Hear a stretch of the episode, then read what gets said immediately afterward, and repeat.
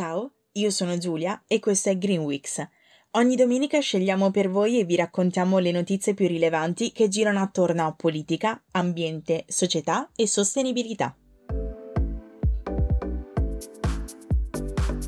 Decisione storica della Corte Costituzionale federale tedesca. Che cosa è successo? Allora, il governo tedesco, guidato dalla cancelliera Merkel, nel 2019 ha varato un pacchetto di leggi per contrastare i cambiamenti climatici. Quattro cittadini tedeschi, tra cui anche dei giovanissimi e alcune associazioni ambientaliste, hanno presentato ricorso in quanto la legge prevede che la maggior parte delle riduzioni delle emissioni venga fatta dopo il 2030. Questi provvedimenti lascerebbero quindi troppo poco tempo per raggiungere l'obiettivo fissato dall'accordo di Parigi nel 2015. L'obiettivo è quello di mantenere l'aumento delle temperature globali medie sotto i 2 gradi centigradi. Se la Germania da qui al 2030 non si impegnasse veramente per la riduzione delle emissioni, farebbe pagare alle generazioni future un conto troppo alto.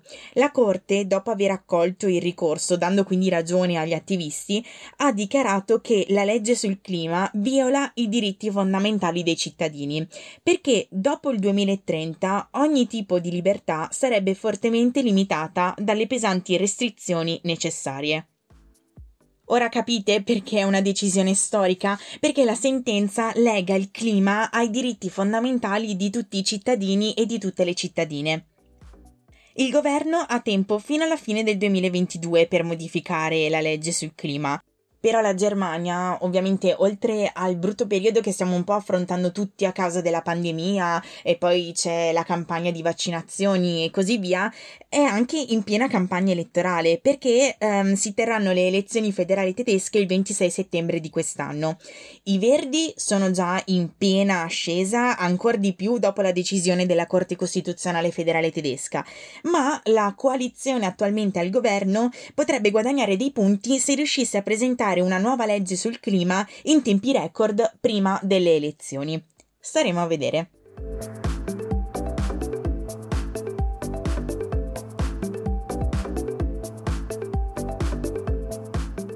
Per gli attivisti ambientali, purtroppo, l'America Latina è la zona più pericolosa del mondo. Pensate che nel 2019 sono stati registrati 212 omicidi di ambientalisti e più di due terzi di queste morti sono avvenute in questa zona.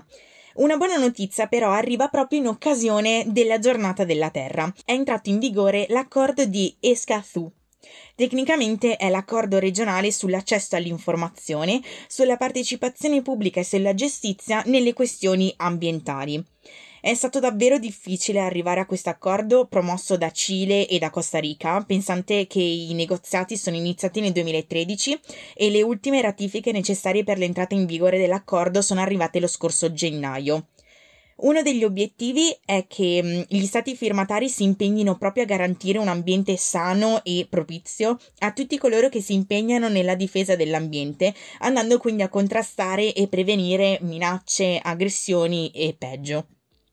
Purtroppo questo accordo è stato oggetto di moltissimi attacchi, soprattutto di parecchia disinformazione, che ha impedito a molti paesi di ratificarlo. Nemmeno il Brasile ha ratificato, purtroppo proprio il Brasile è uno dei paesi più pericolosi per gli ambientalisti e la mancata ratifica è stata giustificata con la difesa della sovranità nazionale, dell'economia e degli investimenti. Quindi c'è molta preoccupazione per questo accordo che potrebbe veramente migliorare le cose.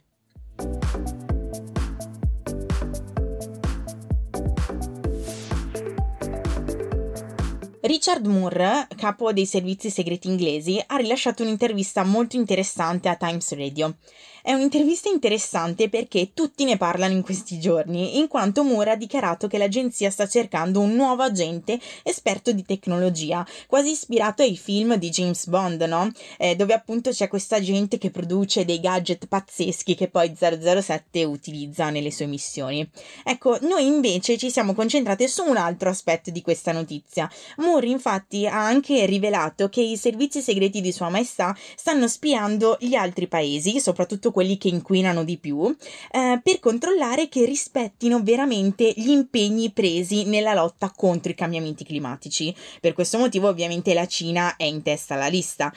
E per far capire ancora di più l'importanza del controllo dell'effettivo rispetto degli impegni contro i cambiamenti climatici, Moore lo ha paragonato al controllo sulla corsa agli armamenti durante la guerra fredda. Grazie per averci ascoltato e ci sentiamo domenica prossima.